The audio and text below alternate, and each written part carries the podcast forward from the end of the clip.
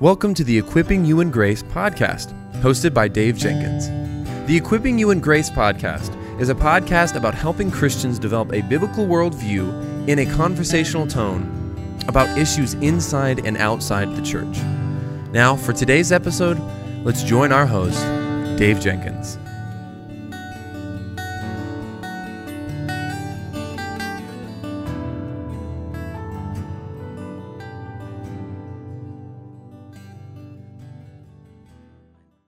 All right, guys, welcome back to the Equipping You in Grace podcast. My name is Dave, and I'm the host for this podcast. And with me today, I am joined by Nathan Busenitz and uh, James Coates. Guys, welcome to the podcast. Hey, Dave, thanks so much for having us. Yeah, it's great to great to have you both here. Glad to be here. Yeah, man. All right. Well, guys, can you both uh, introduce yourselves and tell us briefly about your life, marriage, ministry, and any ministry projects that you want to share uh, with our audience? Sure. My name is Nathan Busenitz. I am married with four children, and I have the privilege of serving at the Master's Seminary and also as part of the elder team at Grace Community Church here in Los Angeles under Pastor John MacArthur. And uh, just really delighted to be on the show today, Dave. Thanks so much for having us. Thank you so much for agreeing to come on, brother. I'm married to my wife, Erin, and we have two boys. And I pastor in Edmonton, Alberta, Canada at Grace Life Church of Edmonton. And uh, been in ministry here for over 10 years now. And um, just desire to be faithful to the Lord in all that we do. And uh, grateful as well, Dave, to be here. Thanks for having us. Thank you, guys. We I really appreciate both of you and your bold biblical stand. So thankful for both of your ministries very much. So can you guys tell us about this this book, uh, God versus Government: Taking a Biblical Stand When Christ and Compliance Collide? Why you wrote it and how you hope it'll be how you both hope it'll be received. Yeah, and I'll let uh, James talk a little bit about his perspective on the project here in just a moment. For those of us here at Grace Community Church, when the pandemic first came and the lockdowns first came, it was March of 2020. Uh, we saw churches all across the country shut down. In fact, I remember reading a blog post of one of our alumni from the Master's Seminary who said something along the lines of if you had told us just six months ago that within six months, every church in America would voluntarily shut its doors, no one would have believed it. And yet, that's exactly what we saw happening as a result of, again, the government mandates and the lockdowns and everything else. At Grace Church, our own elder team went through really a process of evaluating what we ought to do. And through that process, came to the conviction that we needed to open our doors in spite of government mandates to the contrary. Uh, we believed that it was necessary for biblical reasons, which I'm sure we'll explore more. But through that process, I got to see our pastor, John MacArthur, lead with courage. And I got to see our elder team look to the word of God to develop the convictions to make that kind of choice, a bold choice. And so the reason I wanted to write this book was especially for men who come through seminary training, which is my world, and go out to pastor churches. I wanted them to have a resource that looked at those same biblical principles and also told a little bit of our story so that they could kind of see behind the curtain a little bit in terms of how our elders reached the decision that we reached based on those biblical principles. So it was about bringing conviction and pastoral practice to a place where it would be hopefully a practical resource for the church. And I knew about James's story and James is one of our alumni here at the Master's Seminary and certainly a like minded brother in ministry. And so I reached out to him to ask him if he would want to partner on this project. And so, James, you want to talk a little bit about your part in the project? Yeah, I think we want this book to be out there because we want the church to be equipped to be able to navigate the, the climate that has evidently changed in the Western world. It's evident that um, Christianity is not as warmly received among our political leaders at this time, and that the governing authorities do want to impose an increased um, level of authority on the church. And so, um, so we wanted this to come out and and to equip the church to that end. And of course, by telling our stories, it really does as Nathan said, uh, lets folks on the inside to understand what that experience was like, and and that would assist them to to navigate taking a similar stand in their own lives and ministries because getting to see how things go on the inside allows you to be able to anticipate what's going to come, the difficulties and challenges that are going to arise along the way. And so I think by virtue of of telling our stories and then providing a, a, a framework within which to to navigate the the governing authorities and the the imposition of their authority on the church, um, we're going to be better off as a church moving on in the years ahead. Yeah, I think that's really well said, guys. I I really I really do appreciate both of you. I think that the stand, especially that you both have taken, and you know, in your respective churches, is huge. It's massive. It's it's needed. Um, you know, and it concerns me, you know, that that many churches haven't taken the same and similar stand with you. So, you know, I signed I signed the statement myself um, that Dr. MacArthur and Grace Community sent out because I was concerned about it as well. You know, the church should be should be open and not closed, um, so that people can be ministered to and and cared about. And I know people disagree on that, um, you know, but the church is absolutely essential. And so I think that the stand that you guys have made is absolutely critical. Um, you know, James, uh, I'll just say this. I know many people, myself included, deeply, deeply appreciate your very bold uh, and necessary stand there in Canada. Um, how, how can we best be praying for pastors, you know, in, in Canada right now? Well, I think we need to see pastors embrace their call to ministry and and they're to be caretakers of the church. The church is to be a pillar in support of the truth. And so pastors need to lead the charge in standing for righteousness, standing for the truth, preaching the whole counsel of the word of God.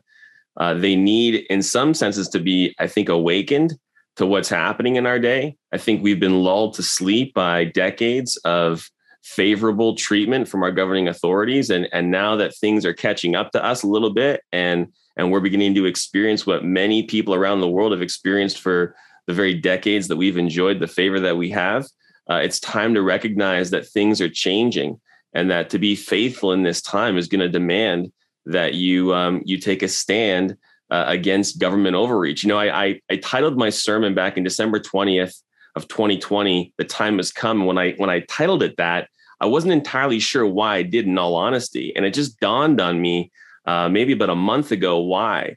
And and the time has come to to stand for righteousness in the the face of persecution the persecution that we've anticipated for for a long time and have have in many cases prepared our people for the reality of is now here.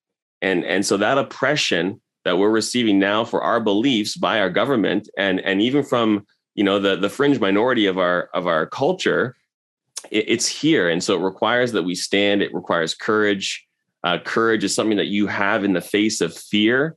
And so you you overcome fear with courage. And uh, and and it's time to take a stand a clear and bold stand for the lord jesus christ Amen, brother. Amen. Well, Nathan, you're you're on the pastoral staff at Grace Community Church in California, and James, you're the pastor of Grace Life in in in Canada. Uh, what are the differences you guys have had in navigating similar challenges in different countries? Yeah, Dave, that's a great question. I think obviously there's different contexts. We're here in the United States in Los Angeles, and James is there in Canada. So we're talking about two different governments. And there are some other um, I guess, slight differences in terms of uh, perhaps the size of the church, the number of elders involved in these kinds of conversations, those kinds of things. But honestly, uh, the story that we're telling, even though it's two different churches in two different locations in two different countries, it really is a united set of convictions. And those convictions are biblical convictions that propelled each of our elder teams into action. And it wasn't that James's church did what his church did because of what Grace Community Church did, or that Grace Community Church did what it did because of what any other church did. We were both independently looking at those biblical principles, and those principles inform our convictions, and that conviction becomes the basis for our courage. And so we're each taking a stand in our respective contexts. But the stand we are taking, we're united in that commitment to those biblical convictions, starting with the lordship of Christ, that he is the head of the church, and therefore we're going to obey him, even if that means that we are in non compliance with certain governmental mandates. Do you want to add anything to that, James? Well, one of the challenges that I think we've experienced in contrast to what um, Grace Community has is that in the context of our court system and the charter, which is effectively our constitution, um, we've gotten no help, no support. So, whereas in the US, there have been a number of court rulings that have ruled in favor of the stance that Grace Community Church took, we have not gotten that from our court system. So, in terms of where we are as a country, in terms of our political climate, we are further down the road of totalitarianism than the US is. And so that has produced a bit of a challenge. We, we haven't gotten any help uh, from the, the the the civil recourse avenues that you would you would like to see uh, help from, and that's okay because ultimately we're taking the stand for the Lord, and whatever comes for that stand is for His honor and His glory. But it definitely touches on um, a difference in terms of the two countries. Yeah, that's that's really good. An- a really good answer. You know, when when governments overreach and they start telling certain population groups what, what they can or cannot do, like we've seen during COVID.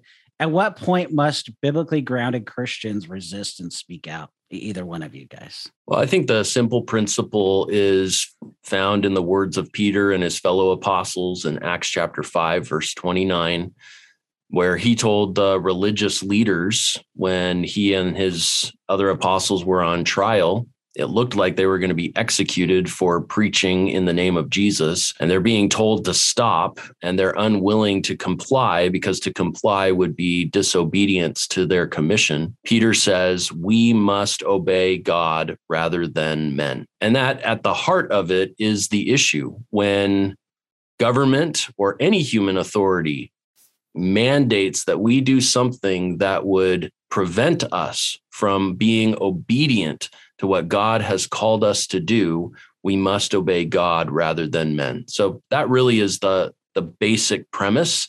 It's the heart principle behind all of this. Yeah, that's that's uh that's really good. James, do you have anything that you would like to add to that? Well, yeah, so so kind of building from that, there are going to be times when the government's going to tell us to do things that we can't, and it's going to there are going to be times when it tells us to do things um, or tell us not to do things that God commands us to do.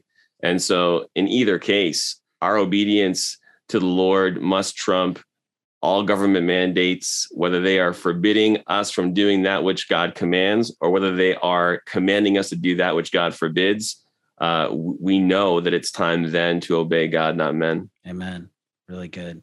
What, what is the role of Christian conscience related to government overreach? And how can pastors and ministry leaders help people understand a Christian understanding of conscience and how it should equip them uh, uh, to think through issues during the pandemic? Well, you know, Dave, it's interesting because one of the passages that is often brought up in this conversation is Romans chapter 13, which of course talks about having an attitude of submission towards government authority.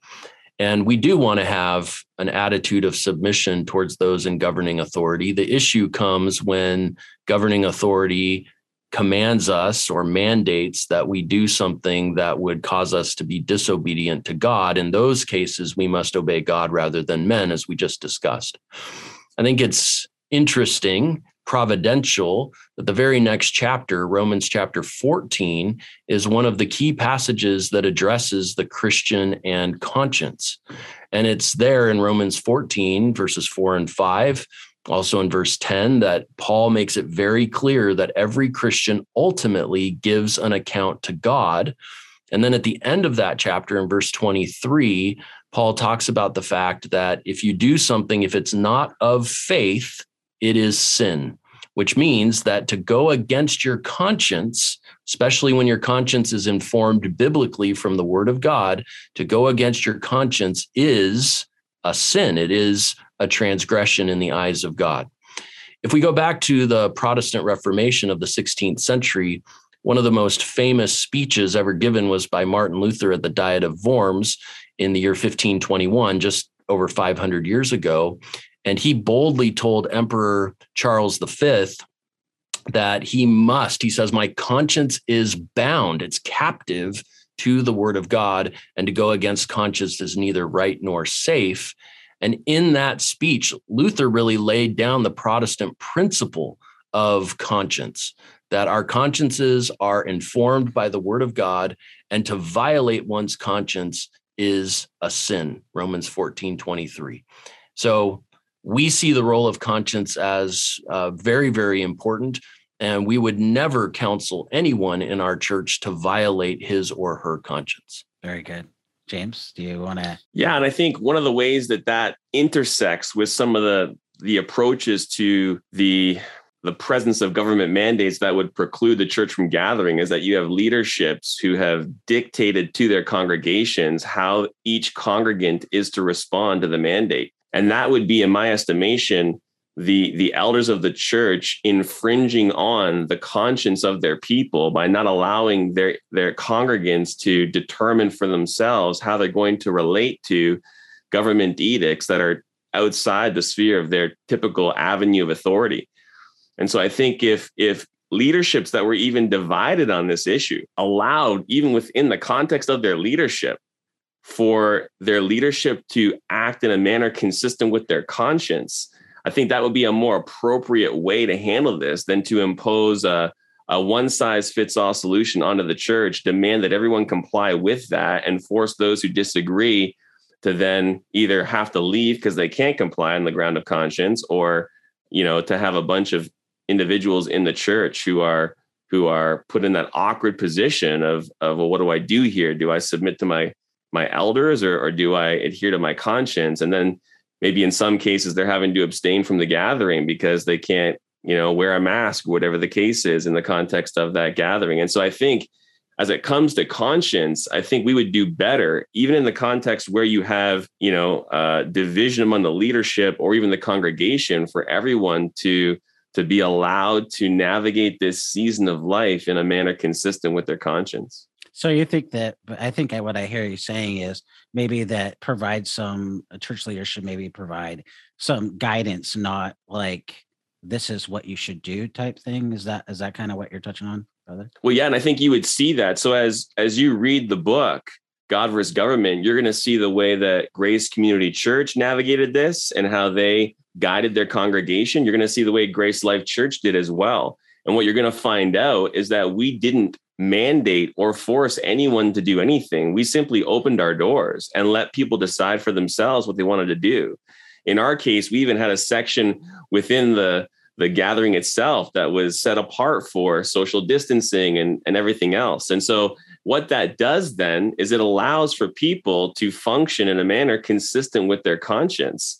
And uh, and so yeah, I think what you're going to find out maybe uh, to your surprise if you read this book is that uh, there was a, a very charitable approach from both leaderships in in shepherding our people through this time. And and i think that would be a beneficial you know approach to be to be applied across the board in this in this situation. Yeah and i read the book. I thought it was really helpful and you guys were definitely clear about that point. But uh, i think it's important just for clarity to ask that follow-up question uh, just so yeah and you know go ahead. and dave just to add on to that that's not a pragmatic approach to the situation. That's a biblical approach, taking the principles of Romans 14, as we've already mentioned, and also 1 Corinthians 8 through 10, those passages in the New Testament that talk about conscience issues.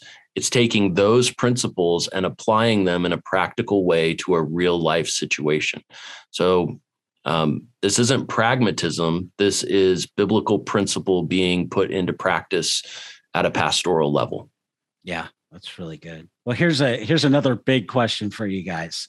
Uh, can you talk to us about sphere sovereignty and how that impacted the elder boards of Grace Community and Grace Life, and your responses to criticism for those outside uh, both of your churches on the decisions of both boards to keep your churches you know open during the pandemic yeah in matthew chapter 22 verse 23 the lord jesus himself makes a very famous statement. He says, We are to render to Caesar the things that are Caesar's and render to God the things that are God's. And in that simple statement, he establishes a distinction between the secular and the sacred. And when we look at other passages in the New Testament, we can build a case for the fact that there are these different spheres of authority. There would be the sphere of the church, there would be the sphere of secular or civil government.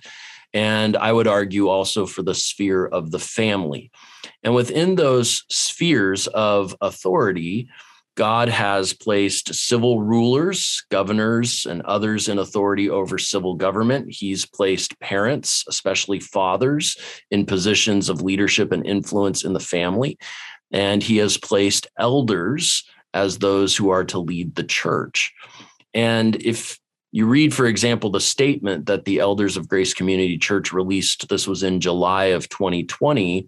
We really emphasized those different spheres and made the case that when government goes beyond its jurisdiction, it goes beyond its biblical, biblically defined jurisdiction and engages in overreach into the affairs of the church, it has no jurisdiction in the church telling the church what to believe or how to worship.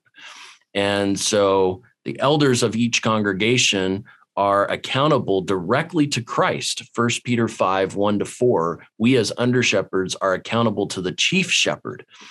And really, what we were saying in taking that stand was to say to civil government, you have no jurisdiction when it comes to the polity or theology or the worship practices of the church. Those things belong to Christ alone. And he governs his church through the spiritual leadership of elders whom he's placed in each local congregation. So that's how that spheres of influence model applied to this situation, at least for our church. Amen. Yeah, Amen. and it, it recognizes that all authority is from God. I mean, this is our Father's world. And so he establishes these spheres of authority. He delegates to each sphere the authority that it's that's theirs. And and and the fact that you have authority delegated by God to a particular sphere means that that authority is limited and defined and has purpose. And so what you're seeing right now is governments are assuming total authority, total authority over every sphere of authority, over the church, over the home, the individual. And and that's not the way things are laid out in scripture. And it's again our father's world. So he gets to dictate how these spheres of authority function. He gives them their responsibility. Even the government itself romans 13 is a deacon of god a, a minister of god. So um, so when you when you begin to realize okay all authority is from god it's delegated it's limited it's defined you begin to see okay so there are some spheres of authority here and each sphere needs to respect the other sphere of authority and, and when any sphere of authority begins to usurp the authority of another, that's the trigger point, uh, especially when they're beginning to tell you to either disobey God or or or to sin, whatever the case is. Um, that's when you know it's time to to obey God, not men. Yeah, the thing that the thing that concerned me about the the lockdown is as as and as I've thought about it over time, it just kind of it's settled on me. Is and you know in the United States we have you know we have the constitution and we have the bill of rights and the the the law uh, dictates you know to to the the whole the way law is made in the united states is from the congress and the senate and they have to pass the laws now we all know that that's a basic civics lesson but it's like in our country we've forgotten those basic civic lessons um, and so instead of the congress and the senate making the law you have osha making the law. And that just it, it breaks the central principle of you know how the law is is supposed to be made and dictated in our country. And that that that is what concerns me and the precedents that that sets. Yeah and dave just to give you an example and james can speak more to this because he's in canada but the recent passing of that bill in canada the c4 bill i believe it was called which is the bill that makes it a felony, I believe, to engage in any sort of conversion of someone who claims to be LGBTQ. What we see there is, again, the government infringing, in that case, not only onto the rights of the church because it prevents or makes it illegal for pastors to confront homosexuality as sin, but also engaging in overreach into the home because it would make it illegal for parents to actually parent their children in a way that honors the Lord. So that's just another recent example of this kind of overreach when the spheres of authority are not respected. Really good. Really good. Uh, what are what are some subtle ways the church has has bought into statism besides the lockdown compliance? Well, really, coming back to what I just said, I do think whether the church has fully bought into this, I think it will be tested in the next few years. Uh, the LGBTQ issue as uh, federal governments, especially here in the United States, as they begin to regard any speech that would call homosexuality a sin or take a biblical stance on those issues. When when government begins to classify that as hate speech or pass laws that make it illegal to even preach the gospel to those who are engaged in those kinds of sinful lifestyles uh, it will be very interesting to see whether or not the American church has the backbone to take a biblical stand.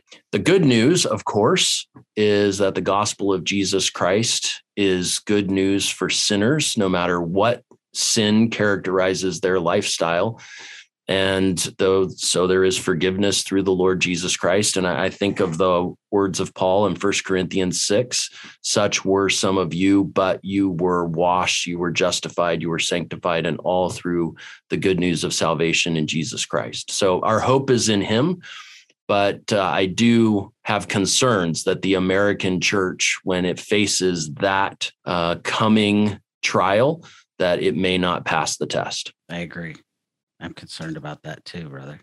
Very concerned. Well, and it's hard uh, to say too. It's hard to say too whether you know it's a, a buying of statism or if it's a fear, and then a passage like Romans 13 is being appealed to to to cover the fear and give a justification for not taking a biblical stand. Uh, you have the issue as well of testimony. I mean, churches are very concerned about their testimony. And to navigate the matter of testimony, they're actually looking to how culture is going to respond to the stand that they take. And, and that is that's moving the goalposts. Our testimony is to Christ. We're to be faithful to Christ. As we're faithful to Him, we give testimony to the world that we love Him, just as He did in His love for the Father. And so I think as we as we shift the goalposts and make testimony more more pragmatic, where we're we're we're trying to assess what it is that we ought to do in light of the the whims of culture and how the culture is going to perceive the different stands that we take.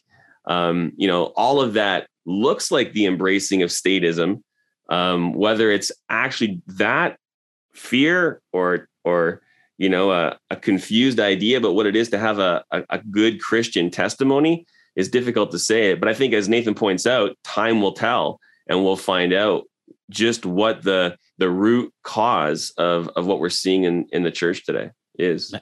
Yeah, I think that's I think that's really good.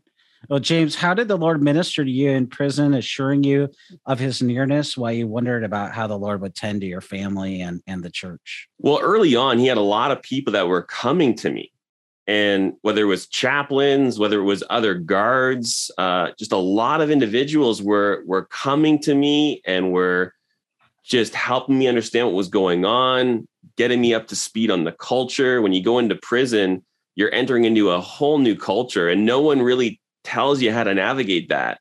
So unless you have some help, uh, you're you're just learning on the fly. Uh, in some ways, that's beneficial because it makes the time fly by. You're just preoccupied with trying to figure out this culture that you're in, but you need some help. And so I had people that were coming to me and were were calling me out of my cell to meet them and and to talk with them. And so there was comfort coming that way.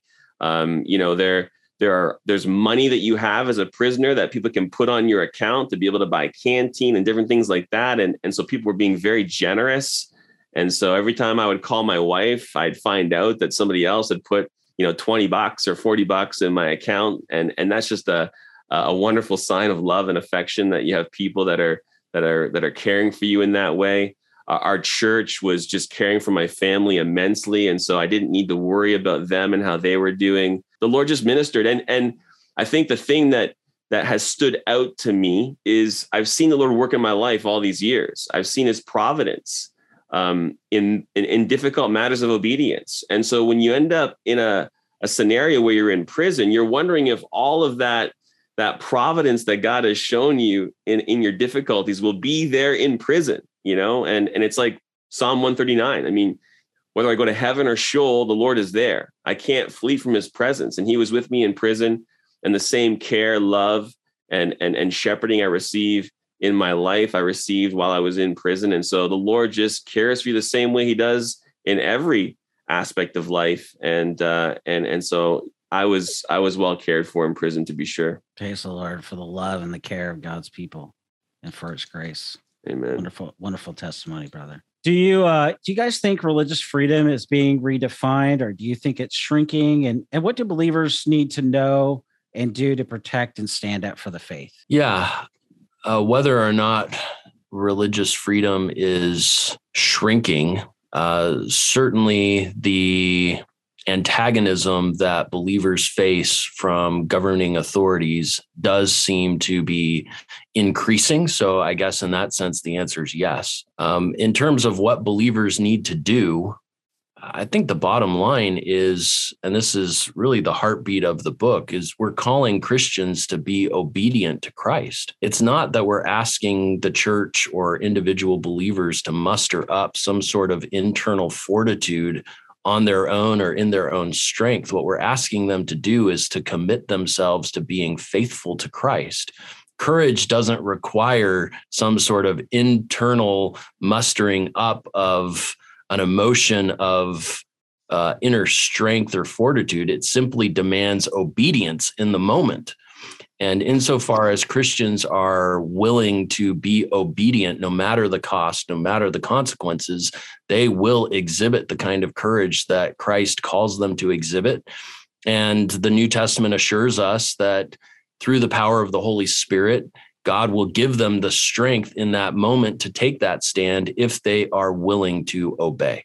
So, really, what we're calling the church to is to be obedient whether there's religious freedom or not is in some ways irrelevant. Certainly it affects our comfort, but it's somewhat irrelevant. The the real issue is are we going to be faithful to Christ even when it's not popular to do so? Really well said. No, I, I think that that's uh, I think that's really good. Yeah, really, really good. Where can where can people go to find out more about you guys online on social media or otherwise? So the publisher put up a website, godversusgovernment.com. So people can find out about the book by simply going online. Uh, the book's available in all of the normal retailers and avenues. Uh, from Amazon to everywhere else. So that's probably the easiest way to find out about the book specifically.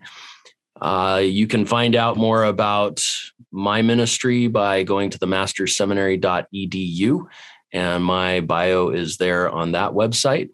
And James, I'll let you talk a little bit about where they can find your bio. Yeah, you can go to gracelife.ca and, and that's uh, our, our church website. I don't have a strong social media presence. I've just, for whatever reason, uh, steered clear of that in my ministry. But my wife has a, a, presence on Instagram. And so you can follow my wife, Erin Coates. And, uh, and so I would encourage you to do that.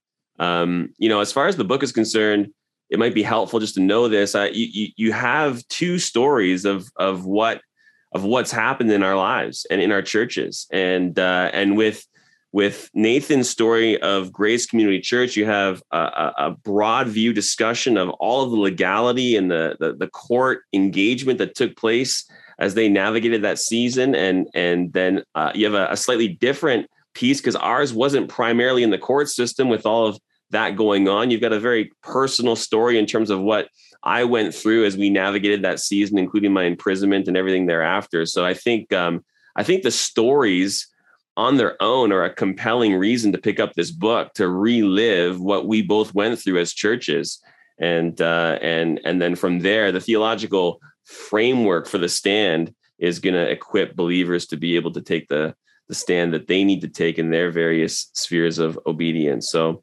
um, just encourage folks to to lay their hands on this book. I think it's going to be useful and helpful in the years to come.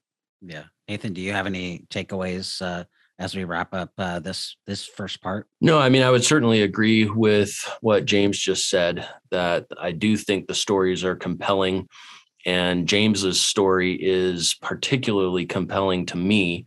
For those of us down here at Grace Community Church, uh, we were all willing to go to prison if that was what was required, but God did not require that of us. James did uh, take that same stand, and he did have that as the consequence. And, you know, it reminds me of some of the folks in church history, like I think of John Bunyan, for example, the famous author of Pilgrim's Progress, who was put in prison for preaching. And he was told, We'll let you out if you promise to stop preaching. And he said, I can't do that. And he was in prison for 12 years simply because he would not agree to stop preaching because he knew God had called him to preach. So to see James and his story and his example, for me, it was just a privilege to get to be part of this project because not only seeing Dr. MacArthur's bold stand, but also seeing James's bold stand. And for me to get to be part of that story in some way, I do think it is a helpful resource for people from the biblical theological side for sure. But I also agree that the stories themselves are compelling. Wonderful. I agree with all of that, guys. Well, guys, this is the first part of two episodes that we're going to do with with uh, James and Nathan. Guys, you did a wonderful job and uh, looking forward to talking here again